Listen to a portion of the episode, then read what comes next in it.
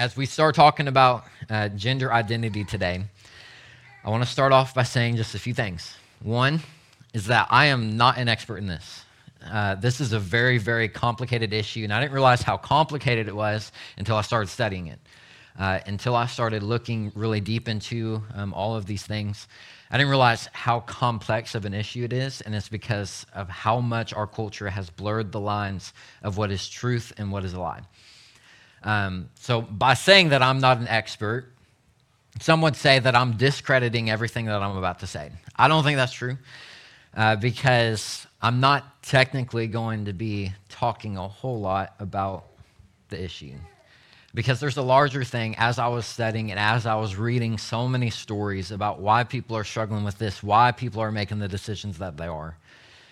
I found that there is one theme that we talk about in church all the time and I'm not going to talk, tell you what it is yet because I want you I want to keep you engaged. If I tell you everything at the beginning, you won't pay attention. Um, but there's one thing that kept coming to my mind and one set of verses that started coming to my mind that I think will be really, really helpful as we discuss this. But the Bible doesn't actually really directly address this issue in the way that we see it in our culture today. Now, certainly you can look at Deuteronomy chapter 22, verse 5, which is what most Christians will uh, bring up in some type of conversation, at least on the internet. I've seen. And Deuteronomy chapter 22, verse 5 says, A woman must not wear a woman's or a man's clothing, nor a man wear, a, wear women's clothing, for the Lord your God detests anyone who does this. And you can certainly make a case for why it's not good to be uh, to go through those type of surgeries, to go through different hormone therapies based on that verse. And uh, just so we're clear from the very beginning, it is sinful to, to continue on a pathway that way. But struggling with it in your mind is differently than actually walking through it, walking through the transition. Now, if people have walked through that transition, it does not mean that they cannot be redeemed. It does not mean that they cannot be saved and that God does not love them anymore, right? So, just so we're clear, that's not what we're talking about today. The majority of this uh, sermon, message, whatever you want to call it, is going to be trying to get you to see where they're coming from so that you can build some compassion and empathy for them. But then we as a church to treat them better and to help them better. So, um, instead of like last week, where I was going to go through the theological debate of is homosexuality good? Is it not good? Is it sinful? Is it not sinful? Today is just going to be presenting you some information because I do believe that you need to be informed about it. This is a, a very hot topic in our culture, more so than the LGBTQ community. Uh, transgender and gender identity is much more, uh, at least it seems that way, is much more of an issue than it is being a homosexual, being gay or lesbian. Uh, those things are still huge issues in our culture and they're still being pushed, but gender identity is on a whole different level. And I just want to say that from how much time I, have spent reading stories uh, about that. Now, I do want to define a few terms for you because when you're hearing these terms, we don't necessarily think of these definitions as the way that our culture is perceiving them today. So, the first one I want to define for you is biological sex. Now, biological sex is simply your biological makeup when you were born. So, your biological sex is determined by your reproductive organs. Whether you have boy reproductive organs or girl reproductive organs, this is your biological sex. Now, how they will define it and how they will use it, they'll use this phrase called sex assigned by birth. This they're talking about. They're talking about biological sex. The reason that they word it this way, sex assigned by birth, is because the doctor who delivers you looks at the reproductive organs and quote unquote assigns you a gender. But it's not just the, the physical attributes that we can look at. You can actually look into the chromosomes and see that a male uh, will have XY and a female will have XX. Now, I, I did read this, and there are very, very extreme cases where that's not always true, but they are extremely rare. we're not talking about those. We're not talking about those things that come up with the chromosomes and the different variations of that. We're talking about people who are born with the XX chromosome and have female reproductive organs, and then those who are born with an XY chromosome and are born with uh, male reproductive organs. Now, for thousands of years, and probably how most of you, if not all of you, grew up, I know I grew up this way, gender and biological sex, or sex assigned by birth, were the same thing. That if you, your biological sex said that you were a male, then that was your gender. If they said that you were a female, that was your gender. But in our culture today, that's not the case. This is this is what our culture is, is defining as gender. Gender is not tied to your biological sex. Gender is a social construct of how you navigate life by your identity as he or she, how you dress, your mannerisms, and how you feel. In other words, what our culture would say is that gender and biological sex, though they agree with the biology of the fact, gender is not necessarily tied to our biology. It's determined on how we feel and act. Now, how they will argue this and how uh, this uh, issue comes up is that you have someone who looks like a male, acts like a male, and has male reproductive organs, right? They're biologically a male. And they would say, yes, that, that is a male. And you also have someone else who is born a male, but they act more fem- feminine they have more maybe feminine characteristics within them, and they express themselves as a woman. So the first one, they would say they're a biological male and their gender is identified as male. Whereas the other one, they would say, even though their biolo- biology would say that they're a male, their gender is actually female. And it's all based on this idea that society has put this on us. They've put boxes around what a male is supposed to look like, act like, and then they've put a box around what females are supposed to look like and act like. And when you're outside of that box, then there's a different gender. Now, for most of us, that's a little foreign because we've tied gender and biological sex together. But I'm trying to help you understand what they're seeing and what they actually believe. Like, this isn't just something that they're making up in their heads, this is what they actually believe. This is what they've been taught and told. The other term is transgender in itself. Uh, Mayo Clinic, I looked at their definition from it. They're pulling from different uh, psychology resources as well.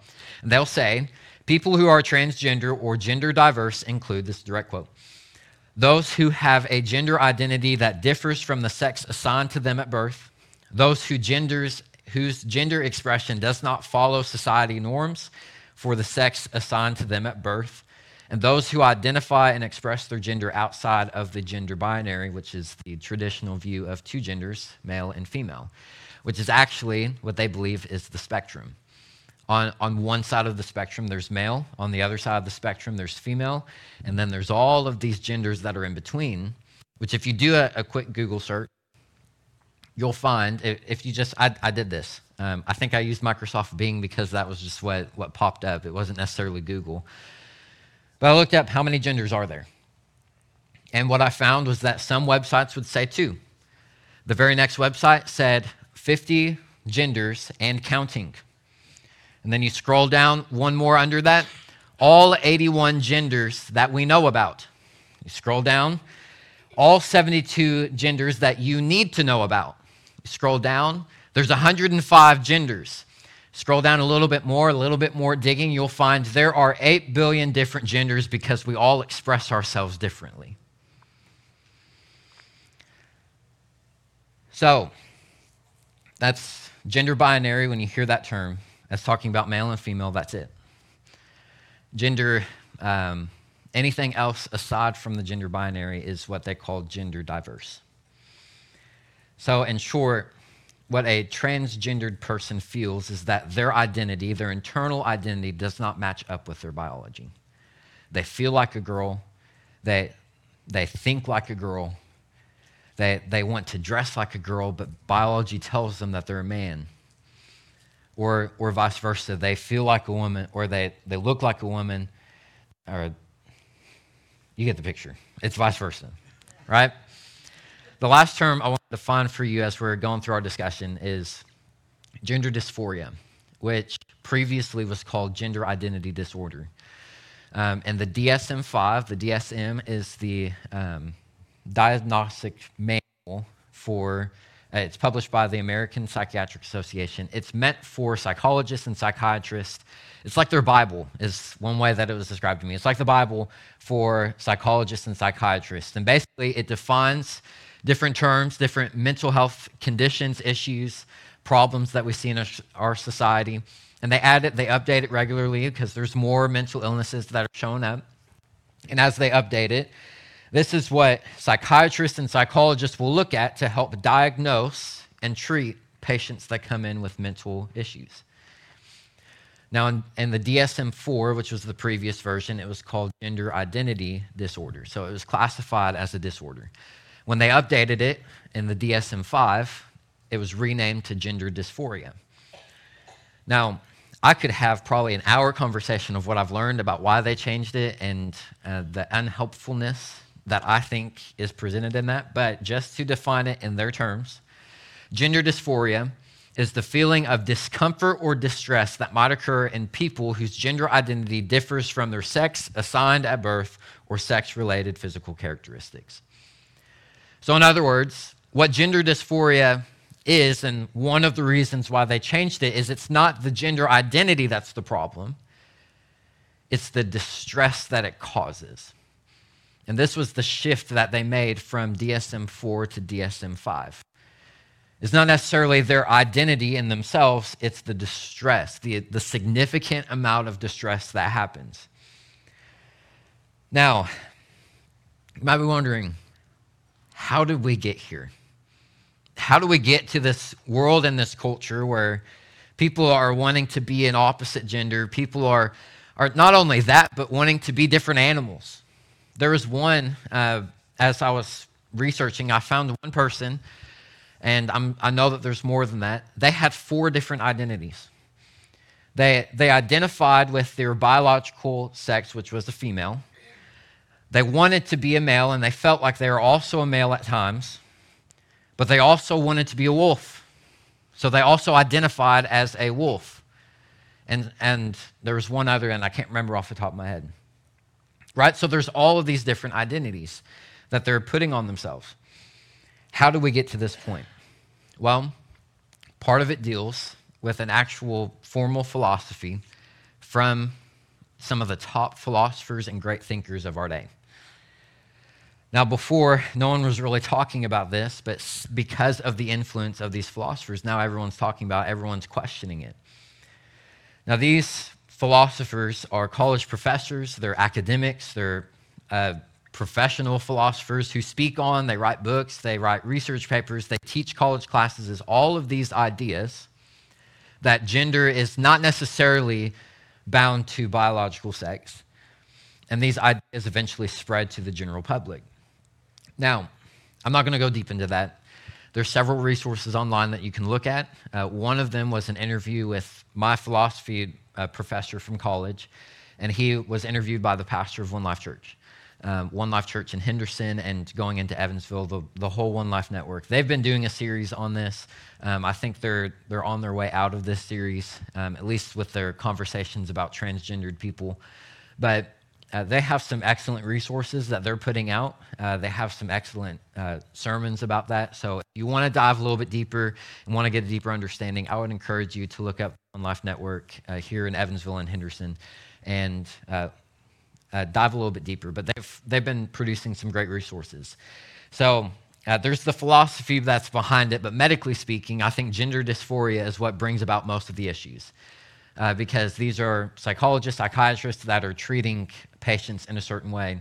As so many people are coming in, especially teenagers, are coming in with this issue, with this identity crisis. So, when I when I think about all of the all of the things, and I've been looking at it, we tend to not have compassion for things that we don't understand.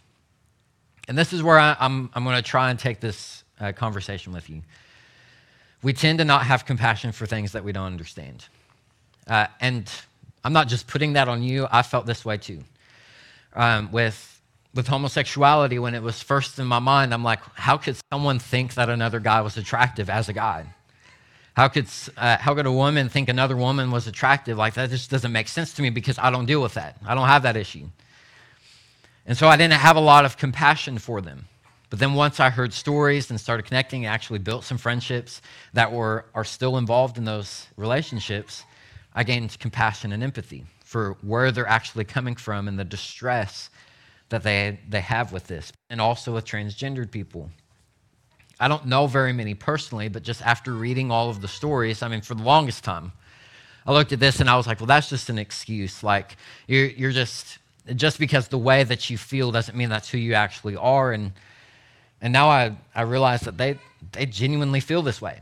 It, it's not that they're just coming up with this in their mind like an instantaneous or rash decision, it's something that they've dealt with for a long time. If you read some of the stories, and I would encourage you, if you don't know anyone that you can talk to, just search online why do people want to be transgender?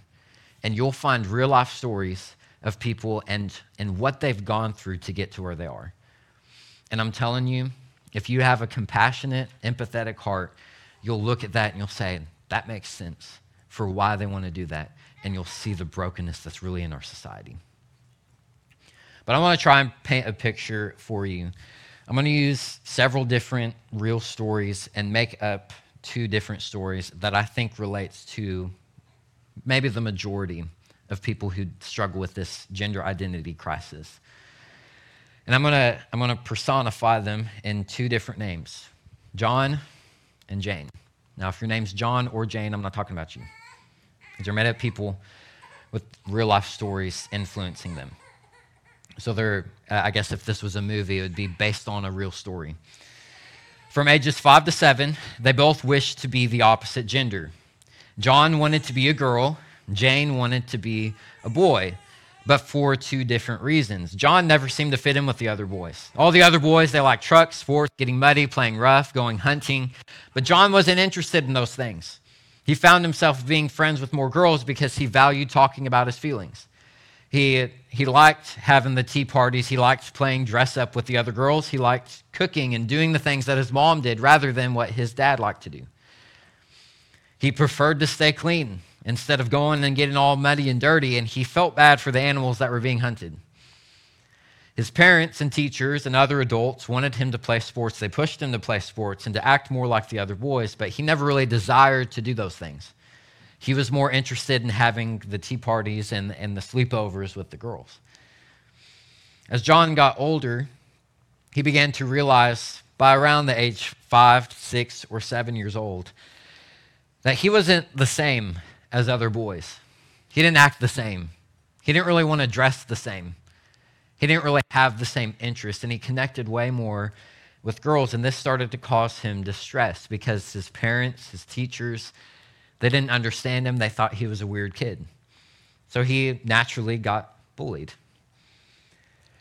As he got older, the pressure to act more like a boy as he continued to grow and develop caused him even more distress to the point to where he was suicidal and full and filled with depression. After a quick Google search of what he was feeling, he heard the term transgender and instantly connected to it. It was exactly how he felt. He felt like he was a girl trapped in a boy's body. But the pressures of society led him to hide his feelings and eventually, after years of torment in his mind, when he became a young adult and had, uh, was able to make his own decisions, he decided to get hormone therapy and begin transitioning into a girl. He started dressing like a girl and looking like a girl. And finally, he felt relief after the years of distress. He felt as if he was living who he was created to be. Jane didn't fit the absolute norm of society for girls. She hated wearing makeup. She loved to hunt, play sports, get involved in all the, the wrestling and roughhousing. She didn't really like to talk about her feelings, but she enjoyed all the things that the boys were doing. the culture would say that she acted more like a boy than she did act like a girl. But unlike John, she never felt like she was a boy. She, she identified as a girl. She knew that she was a girl. She just really enjoyed boy things. At home, she felt loved. But when she went to school, she was bullied because her interests were different than the other little girls. And this caused her some distress. But when her uncle and a few of her cousins and even some family members would come and visit, they would sexually and physically abuse her. But they would rarely touch her brothers. And noticing this, and after years of abuse continuing to happen in her life, she thought, well, maybe if I was a boy, I wouldn't be abused. Maybe if I, I, I, could somehow act and look and be like a boy, I wouldn't be abused by the male figures in my life.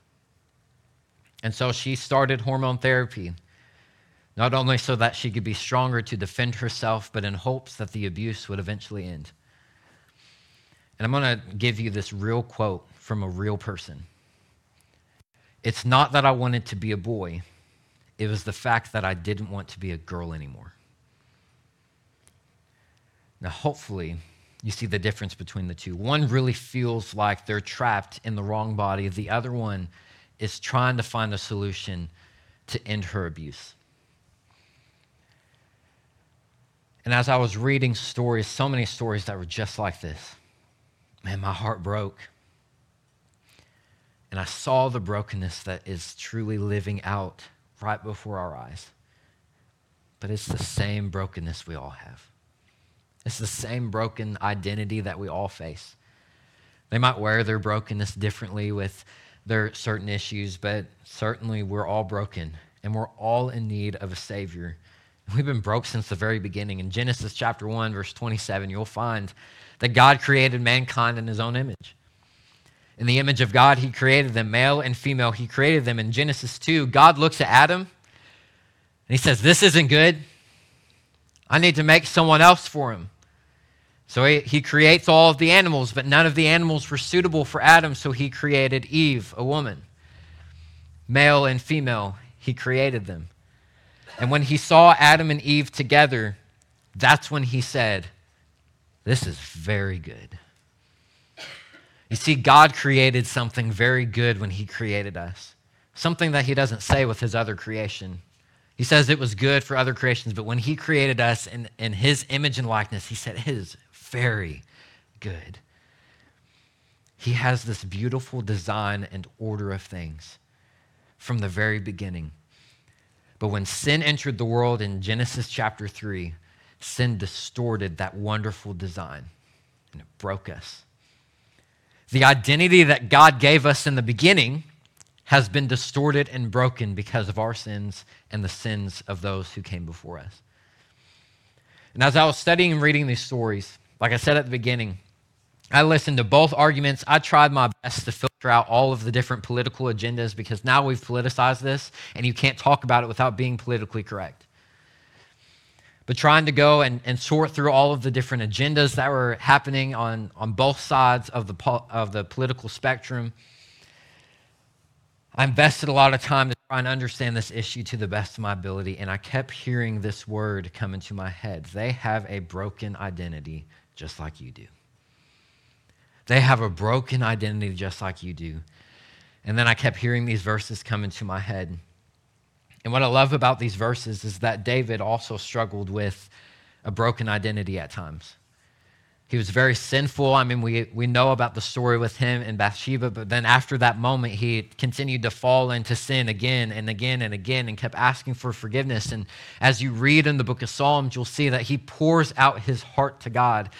And in Psalm chapter 139, you probably know it well, he says this For you created my inmost being, you knit me together in my mother's womb. I praise you because I am fearfully and wonderfully made. Your works are wonderful. I know that full well. My frame was not hidden from you when I was made in the secret place, when I was woven together in the depths of the earth. Your eyes saw my unformed body. All the door, all the days ordained for me were written in your book before one of them came to be. How precious are your thoughts, God? How vast is the sum of them? Were I to count them, they would outnumber the grains of sand. When I awake, I am still with you. See, this same beautiful design from the beginning is still given to you. And God, as He's creating us and knitting us together in our mother's wombs, as He did that years ago, He created you perfectly. But the way that we perceive it is broken because sin still enters in and distorts and breaks God's perfect creation. When I think about the word knitting that, that David chose and that we translate as knitting, it require, knitting requires a lot of thought and behind, uh, thought behind each strand how it's going to be woven together to give the pattern that you desire, how it will look when it's completed. Each strand has a purpose and it's chosen to make the end product unique. And God did this with you. He created you on purpose for a purpose. He decided which DNA strands would come from your mother and which part of the DNA would come from your father.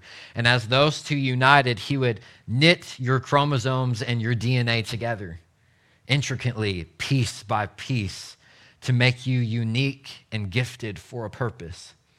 He designed your identity. He crafted your talents. He ordained your days before the beginning of time. And if God is so detailed in creating all of the complex systems of your body to work together so flawlessly, then why would your biological sex be an accident? Why would He purposely create in you inside of the wrong body? See, He wouldn't because God doesn't create mistakes but sin distorts and breaks his perfect creation. And because sin broke us, our worldview is also broken. And we've become very convinced that God created us to sin in particular ways. When our identity is wrapped up in what we can see and what we can feel, if our identity is focused on what others say and what culture decides, then we'll be given a false identity in which we live our lives, and it will never stay the same. Like, you know that feelings change throughout the day. Like, I can be really happy one moment and then something happen and be really sad the next. If my identity is based on my, or if my identity is based on my feelings, then it will waver all over the place. If my identity is based on what the culture says about me, well, then every few years, my identity is going to change because culture continues to change. Does anyone not notice how fast our culture has changed in just five years? If you're wrapped up in that and that is your identity, you're different than you were, and not in a good way. We believe that the, the sins that we commit is our identity. And this is what a lot of Christians and I think people deal with is that when they sin, they identify with their sin, so they identify that they're broken and not redeemed. They identify that they are unforgiven instead of forgiven. They, they say, well, I, am just, I'm just condemned and, and I'm, not, I'm not good enough. But God says, but you're valuable, you're loved. And in the church world, it's not much different either. Have you ever desired to have the gifts, time, or talents of another person in the church?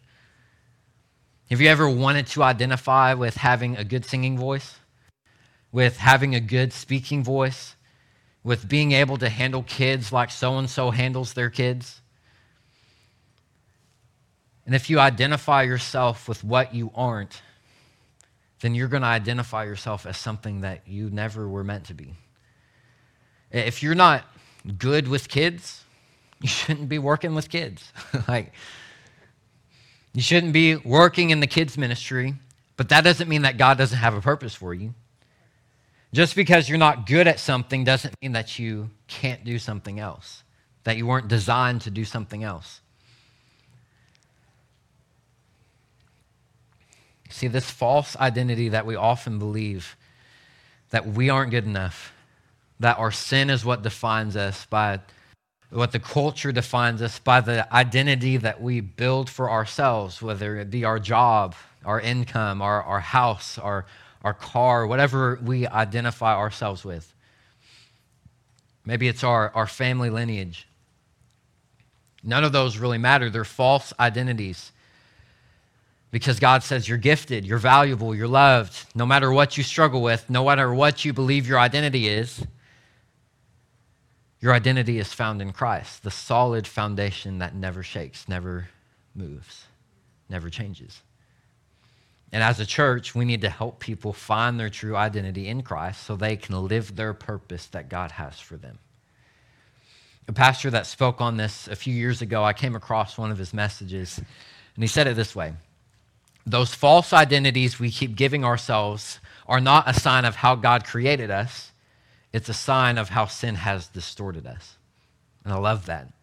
It's like when Paul talks about the body of Christ, we all have a role to play. We all are gifted in certain ways. So some of us are the hands, some of us are the feet, some of us are, are the eyes and the nose and the mouth. Some of those are, are all of those things. But if we desire to be another part of the body, then the whole church becomes disrupted, it becomes split.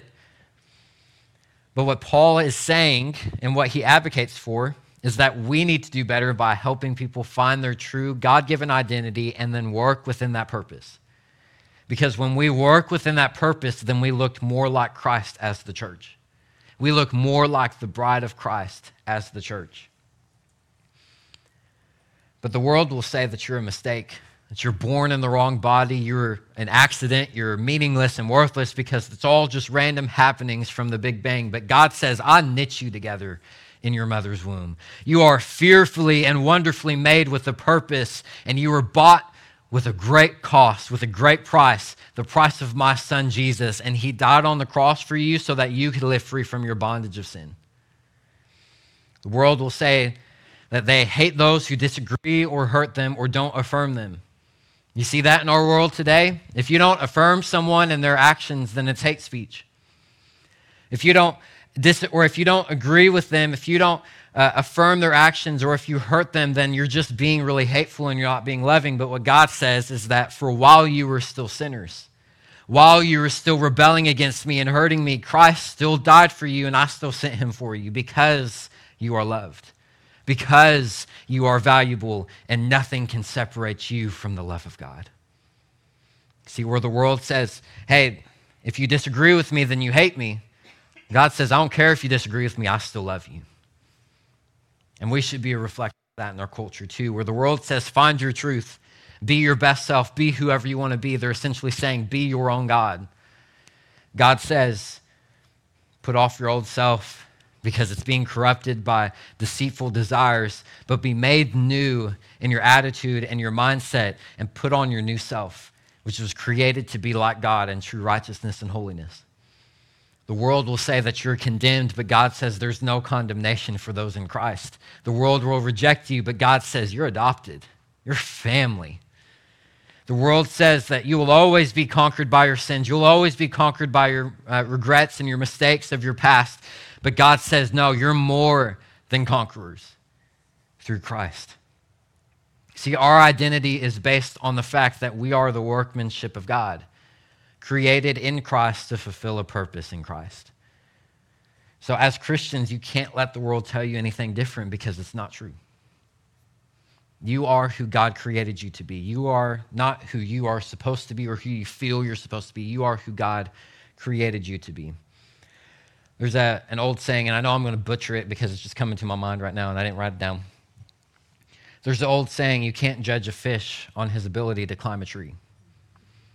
See, we're all created differently with different purposes. And what some will say that the fish trying to climb the tree, we should just keep on telling them to climb the tree, climb the tree. You'll make it eventually. And don't tell the world, uh, don't tell anyone else, don't let anyone tell you that you can't climb that tree. Well, I'm here to tell you fish cannot climb trees. They can't. Because that's not how God designed them. That's not God, how God created them. He create, created them for a purpose, on purpose. So, to find your identity in Christ is to find who Christ created you to be, not who you're creating for yourself or for others, but who God created you to be. And what I love about this psalm is that David knew exactly who he was, even in the midst of sin. even as a broken sinner who, came, uh, who seemed to fail time after time again. And earlier in Psalm 139, he talks about how he can't even go to uh, the darkest depths because there is no darkness that's too dark for God. What I think David is saying is that I've, I've gone as deep as I can go into my sin, and you're still there. You still love me. No matter how dark things got, God still knew him, God was still with him, and God still created him. Now, I read this um, as I was studying, and it was actually last night. I was trying to figure out where I was going to put a few different things, making my final touches, and I read this. Uh, David, when he's writing, uh, "For you created me in my, uh, you created my inmost being," when he says that line, we often don't see the Hebrew that's behind it. But the word that he uses is a verb called kana. Now, kana is not the normal word for creation used in the Old Testament. When you go back to the creation accounts in Genesis, that word is not used for creation. There's a few other words that are used. But this particular word, I think, was a, an intentional choice by David. Kana does mean create in this one context, but in every other context in Scripture, it means acquire by purchase. Although the transactional nature of the term remains dominant throughout the Old Testament, the word in this context clearly refers to creation. It's almost as if David was saying, You created me in my inmost being. You created me from the beginning. Before any breath was, was breathed, before any word was spoken, you created me and you ordained my days. You gave me a purpose in my life. But sin came in and destroyed that, it broke it. So I also know, God, that when you created my inmost being, you also bought my identity back. You bought me back with the blood of your Son.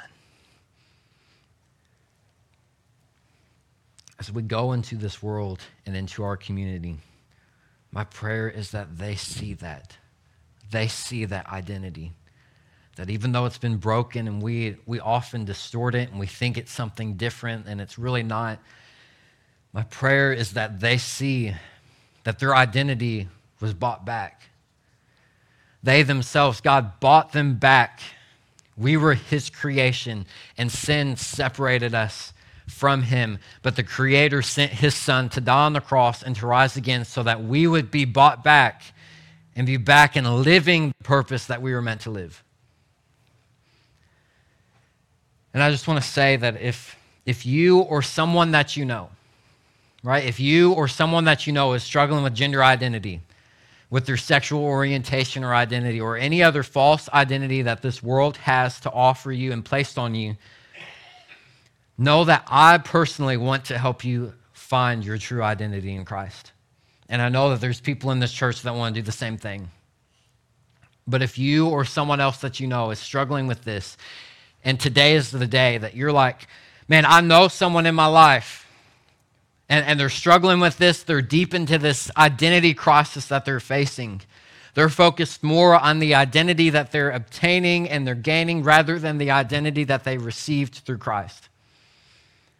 And I just want to come up to the front. I want to come up to the altar and pray for them to let them know, uh, to let God know and just come before God and say, God, I want to be the one that comes before them. I want to go and restore that relationship that, I, that was broken off with them. I want to come in and I want to help them. And God, please use me to help them find their true identity in Christ. Or maybe you yourself or, or someone in here, maybe even online, they're struggling with their identity, whether it be transgender or sexual orientation or just some other type of identity. I want you to know that if you you can find your true identity in Christ and it's not as a failure, it's as a conqueror. It's not as insignificant, it's as highly valued. And I would encourage you to follow Christ today, to come up to the altar, to send us a message online, confess with your mouth that Jesus is Lord, and believe in your heart that God raised Christ from the grave. And scripture says you will be saved, you will be redeemed, you will be forgiven. And Christ, and along with this church, we're going to help you restore that image and that identity that Christ or that, that sin so, so much damaged and broke in us. I want you to know that you're loved. And the ones that you love who are dealing with this, they're loved too. Let us not, as a church, forget about them. Let's not put it off because we don't understand or just agree with them because we really don't know what we're talking about and we don't know what they're talking about. So we're just going to agree with them to pacify their desires, to pacify the conversation. We need to be having these hard conversations with people and with ourselves to know not only what we believe that's biblically based, but so that we can draw the lines that we need to in our world and our, in, in our life and draw those boundaries. So, as we sing this last song, I think it's the Savior is waiting. Savior is waiting for you to either respond to the call to go to that person in your life and be the light in their life, or for you as an individual to come before God and say, God, I know that I've been given some false identity today, that I've been believing in this false identity, but I truly want your identity that you have. I want to know your purpose when you created me. And I would encourage you to come up to the front, come and sit on the front, uh, front seats, and know that you are loved by God.